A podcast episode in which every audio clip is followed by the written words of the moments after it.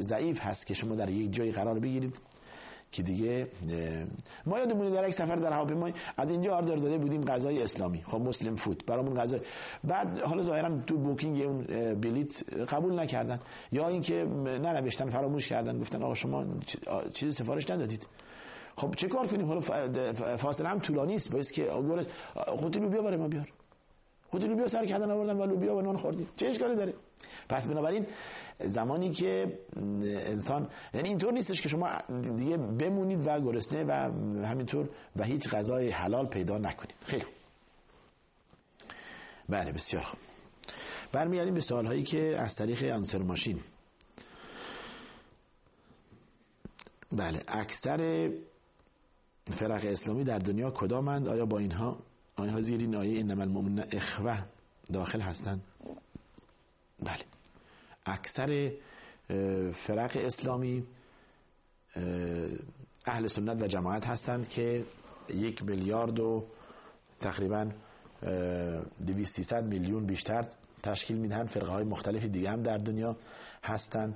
حالا تمام اینها هر کس که ایمان به خدا و رسول خدا و ایمان به وحدانیت خدا و ایمان به روز قیامت داشته باشد جزء همین فرقه جزء همین چیزی که آیه که شما گفتید انما المؤمنون اخوه توجه کنید گفته انما المؤمنون. انما المؤمنون. و این مسئله باید که مد نظر شما قرار بگیره که مؤمن چه کسی است. بله انما المؤمنون اخوه تمام مؤمنون برادر همدیگه هستند. بله بسیار خوب.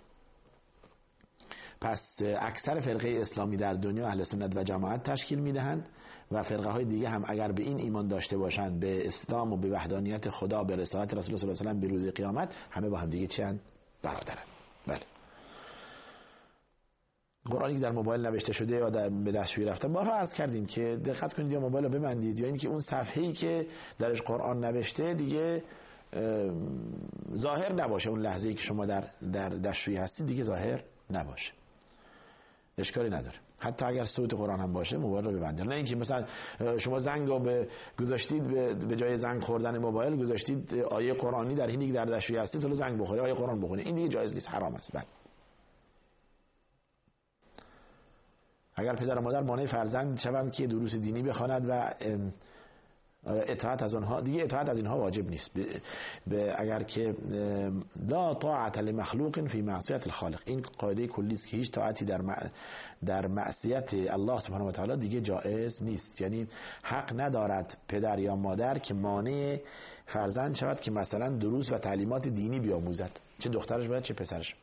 توجه کردید؟ اگر سخت گرفتن مانع شما دقت کنید که این تعلیمات را بیاموزید اما پدر و مادر هم به یک نحوه راضی کنید. پدر و مادر هم از خود نرنجانید. اگر هم رنجیدن شما معصیتی ندارید. توجه کردید؟ شما معصیت ندارید. بله سود بانک بگیریم به کسی دیگر بدهیم. گفتیم که جایز نیست. این این پول نجس هست. اگر نهایتا هم دیگه شما مجبور شید بگیرید در پروژه غیر مقدسی در دستشوی مسجد راه و پول و اینها خرج کنید. برای اینکه خود را از این نجات پیدا کنید نه اینکه دست دستاویز شما بشود. همیشه بهانه ای که آقا ما راه اسفالت می‌کنیم دستشوی مسجد هم درست می‌کنیم با پول مرتب پول می‌ذاریم توی برای که دستشوی نه. برای یک بار نجات پیدا کنید. آقا این پول می‌خواید توبه کنید. حالا این پول دستتون هستش چه کار کنید؟ بیرون اسرافه. به کسی دیگه بدهید که جایز نیست. خودتون بخورید که حرام است. در یک پروژه غیر مقدسی و خود را از این رها می‌کنید و پولتون دیگه از اون حساب می‌کشید. بعد از وفات پدر و پسر چه کسی میراث می‌برد؟ نفهمیدم این سوال. بعد از وفات پدر و پسر. یعنی که پدر و پسر با هم بمیرن منظورتونه اگر پدر و پسر با هم بمیرن چه کسی میراث می‌برد؟ اگر پدر دیگه فرزندانی نداشته باشد پسر پسر میراث می‌برد. اگر فرزندانی نداشته باشد. اما اگر فرزندانی داشته باشد اینها خود به خود دیگه چی هستن؟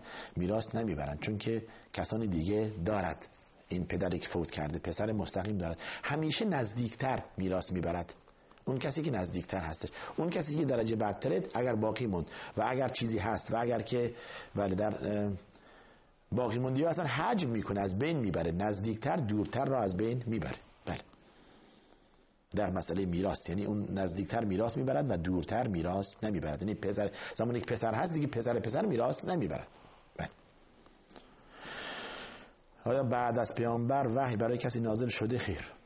بعد از پیامبر وحی قطع شده و آخرین چیزی که بر رسول الله صلی الله علیه و نازل شد همون آیه علی و اکملت لکم دینکم و اتممت علیکم نعمتی هستش یا آیه که طبق اختلاف اهل تفسیر میفرماد تقوا یوما ترجعون فیه الی الله. بترس از روزی که به سوی خدا برگردانده دارید می‌شوید. یعنی همه همه شما رو به خدا همه شما به خدا برمیگردید. این دعایه در حد بر حسب خلاف آخرین آیه هستش که نازل شده. بعد آن دیگه وحی نبوده است و بر هیچ کس دیگه وحی نازل نشده. و همین است که در حجت الوداع آیه که نازل شده الیوم اکملت لکم دینکم و اتممت علیکم نعمتی و رضیت لکم الاسلام دین ابوبکر صدیق گریه می‌کرد بقیه نمیفهمیدن ولی این بزرگوار می‌فهمید که چی است بعد ازش پرسیدن که چرا؟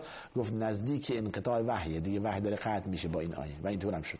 و این وفات رسول الله صلی الله علیه و رحلت این بزرگوار دیگه نزدیکه و دیگه به تب وحی قطع میشه. جز با پیامبران برای کسی دیگه وحی نیامده بعد از پیامبر نه برای ابوبکر نه برای عمر نه برای عثمان نه برای علی نه برای حسن نه برای حسین نه برای هیچ کس دیگه وحی نازل نشده است بعد از رسول الله صلی الله علیه و وحی قطع شده. و این قول مطلق اهل علم هست و همین صحیح هست. خلاف این صحیح نیست. بله. بله. امکان ندارد برای کسی که دیگه پیامبر نباشد وحی نازل شود. موردی نداره که وحی بیاد. بله. بسیار خوب. در مسئله فهم قرآن گفته اید که حالا اشاره می‌کنه که وقت تمام هستش. قرآن احتیاج به مفسر دیگری که ببینید قرآن قابل فهم و درک هست. قرآن دیگه این یک مقوله خیلی بدی شایع هست بیان مردم که قرآن ده تا بطن دارد هفتاد تا بطن دارد هر بطن یک بطن دیگه دارد و هیچ کس نمی‌فهمد جز متخصصین در این این تضاد دارد با با با منظور و قصد نزول قرآن. آخه قرآن نازل شده برای چی؟ برای که من و شما و دیگران بفهمیم. اگر بنا باشه که من نفهمم شما هم نفهمید دیگه نزولش عبس هست ولیاذ بالله. و خدا از این که قرآن را بیهوده نازل کند مبراست. ولقد یسرنا القرآن للذکر فهل من مدکر؟ در سوره قمر چهار بار ذکر شده این این آیه. ما قرآن رو آسان قرار دادیم. برای فهم برای درک برای اگر بنا باشه قرآن من نفهمم شما هم نفهمید پس کی می‌فهمه بیا به ما به ما یاد بده؟ کجاست اون کسی که قرآن رو می‌فهمه و می‌خواد به ما یاد بده؟ ما دستور خدا رو انجام ندادیم. مقصر کیه؟ کسی که می‌فهمه و نیومده به ما یاد بده. پس بنابراین این مسئله صد درصد بدانید که قرآن قابل درک و فهم هستش و برای همه آسان هست. فقط می‌خواد که به آن عمل کنید. قرآن با, با زبان عربی فسیح خیلی روشن و ساده نازل شده. مثال های قرآن هم خیلی ملموس و ساده است. خدا مثال در کره مریخ و نمی‌دونم فضا و اینها که الان کشف شده نزده. مثال زده در روی زمین. ال الابل کیف خلقت و ال السماء کیف رفعت که می‌بینیم. ال الارض که ما دوش زندگی می‌کنیم. این شترهایی که ما می‌بینیم و این وسیله و این کشتی هایی که روی دریا هستن و این پرنده هایی که همینطور میستن و روی هوا. مثال ملموس مثال قابل درک. مثال فیزیکی نه متافیزیکی که ما غیر قابل تحمل و غیر قابل درک و لمس و حس هست. توجه کردید؟ پس بنابراین هم مثال های قرآن ساده بوده اومده و هم معنی و مفهوم قرآن ساده هستش برای همه قابل درک هست. فاکسی اومده در رابطه با تعبیر خواب هستش که ما توضیح می‌کنیم مسئله خواب در اینجا دیگه شما مطرح نکنید و خواب ها بیشتر ادغاف و احلام هستن همچون که در حدیث اومده. خواب هایی که اعتبار داریم میگن از بعد از نماز عشاء تا قبل از نماز فجر هستش. اگر که خواب خوبی دیدید برای دیگران بگویید و بازگو کنید اگر بد هست به کسی نگویید و ضرری هم به شما انشالله نمی‌رسه. این خلاصه اون چیزی که در رابطه با این شما بینندمون از بندر لنگه روستای سایه خوش برامون فکس فرستن. نهایتا آدرس برنامه ما تلویزیون شارجه صندوق پستی 111 فکس 566 99 99 و تلفن پیامگیر ما که ان در آینده 24 ساعت آینده در خدمت شما هستش با پیش شماره شارژ 50 11 235 و پست الکترونی ما هم pp@sharjatv.ae هستش. تا دیدار دیگر شما را به خدا میسپارم و آخر دعوانا الحمدلله رب العالمین و صلی الله وسلم علی سیدنا محمد و علی آله و صحبه اجمعین.